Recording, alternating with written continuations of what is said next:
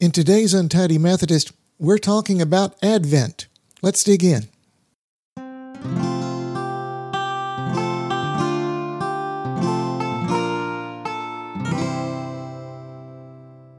Today's passage comes from Isaiah chapter 9, verse 6.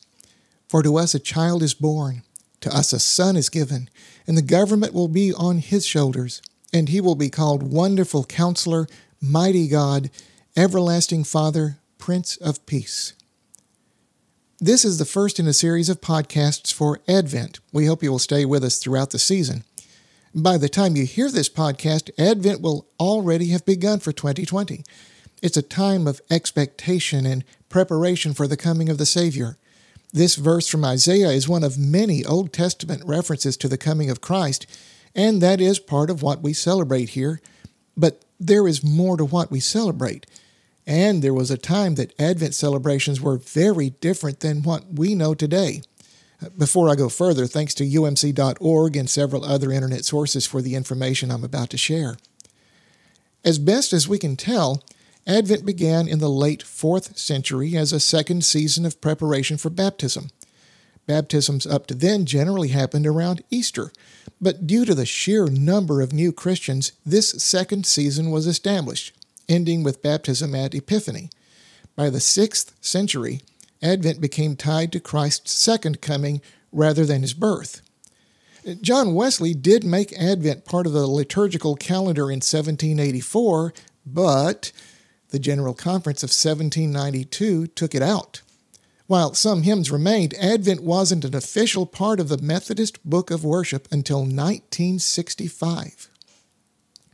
Nowadays, Advent is mostly seen as preparation for commemorating Christ's birth, though the Book of Worship also points us to our own anticipation of when Christ will return. We now celebrate Advent on the four Sundays before Christmas, this year beginning with November 29th. So, here we are near the end of a very difficult 2020, yet we still have a season of eager anticipation.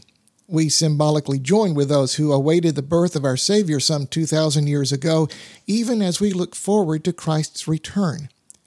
In the meantime, here's something to think about.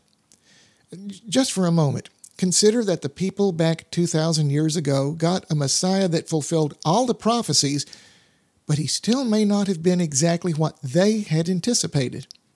Instead of taking over the government and running Rome out of town, Jesus talked about a heavenly kingdom. Jesus went against the religious leaders, the teachers of the law, even breaking Mosaic law by healing on the Sabbath.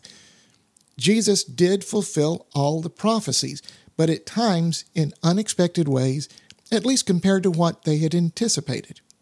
Now, 2020 has certainly defied anything that we anticipated a year ago at this time.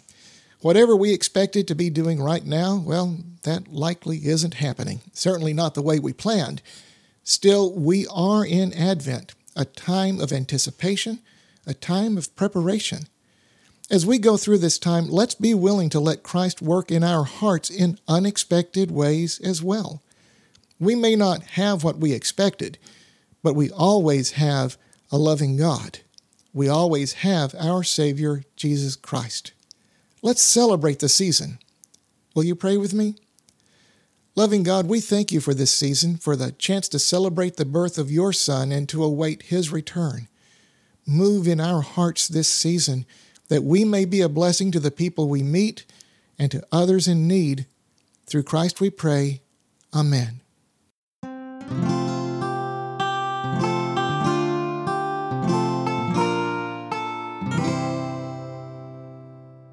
Thank you for listening to The Untidy Methodist. You can find us on Facebook, on SoundCloud, on iTunes, Castbox, and Podcast Addict. Please like and subscribe and tell a friend. Your comments, your suggestions, and most of all, your prayers are most appreciated.